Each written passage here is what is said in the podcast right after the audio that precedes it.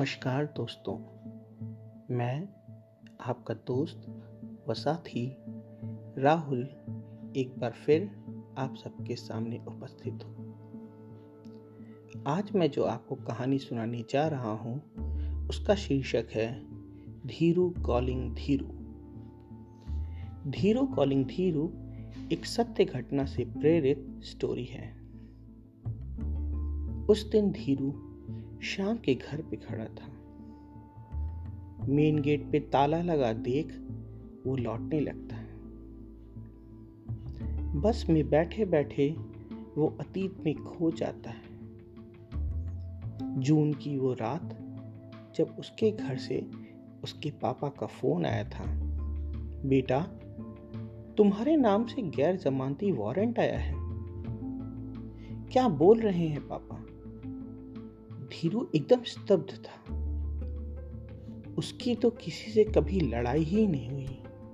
फिर वारंट, आपने क्यों रिसीव किया पापा? धीरू परेशान अपने पापा से बोल रहा था। धीरू अभी अभी इंटर्नशिप खत्म करके मस्त पीजी की प्रिपरेशन कर रहा था। तभी अचानक उस पर यह पहाड़ टूट पड़ा। धीरू ने पता किया कि आखिर वारंट किस केस के सिलसिले में है? तो पता चला कि दो साल पहले 31 दिसंबर की रात में कॉलेज के कुछ लड़कों की एक रेस्टोरेंट मालिक से लड़ाई हुई थी। उसी सिलसिले में था वारंट। पर धीरू तो उस वक्त अपनी गर्लफ्रेंड से मिलने ग्वालियर गया हुआ था। वो तो वहाँ मौजूद ही नहीं था। तब उसको पता चला कि उसके क्लास में एक और धीरू था, जो कि लड़ाई में मौजूद था। और बड़ी सफ़ाई से उसने अपने सारे इल्ज़ाम उस पर ट्रांसफ़र करवा दिए, पुलिस से मिलके। ये जानने के बाद धीरू के पैरों के नीचे से ज़मीन सरक जाती।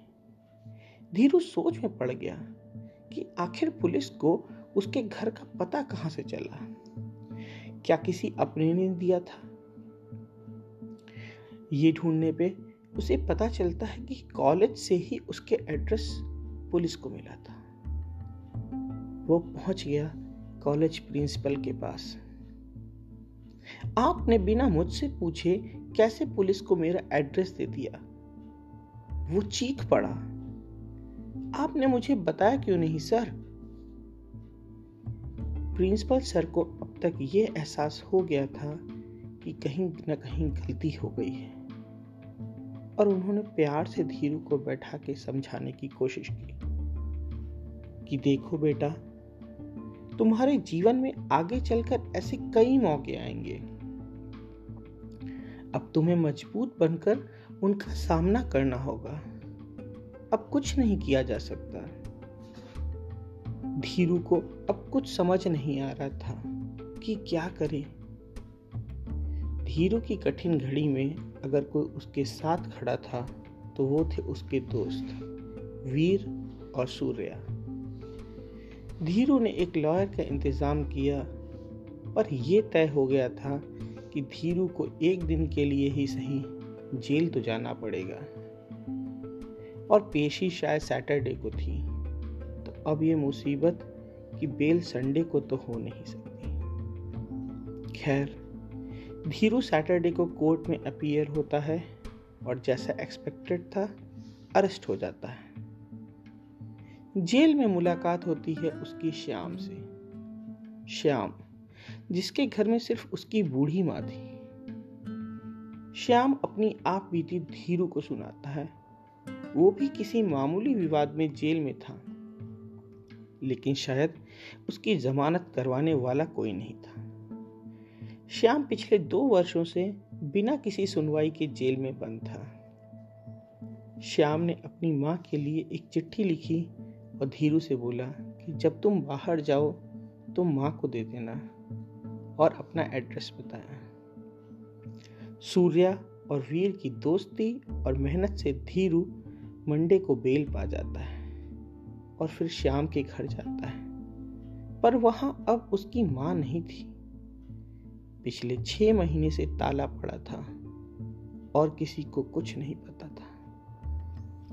धीरू धीरे धीरे अपने घर लौटता है। केस की डेट्स पड़ती रही, वकील की फ़ीस और अपनी बाकी ज़रूरत के लिए वो नौकरी करने लगता है। वो धीरू, जो आगे पीजी करना चाहता था, जीवन के झंझावत में फंस, संघर्ष करता रहा।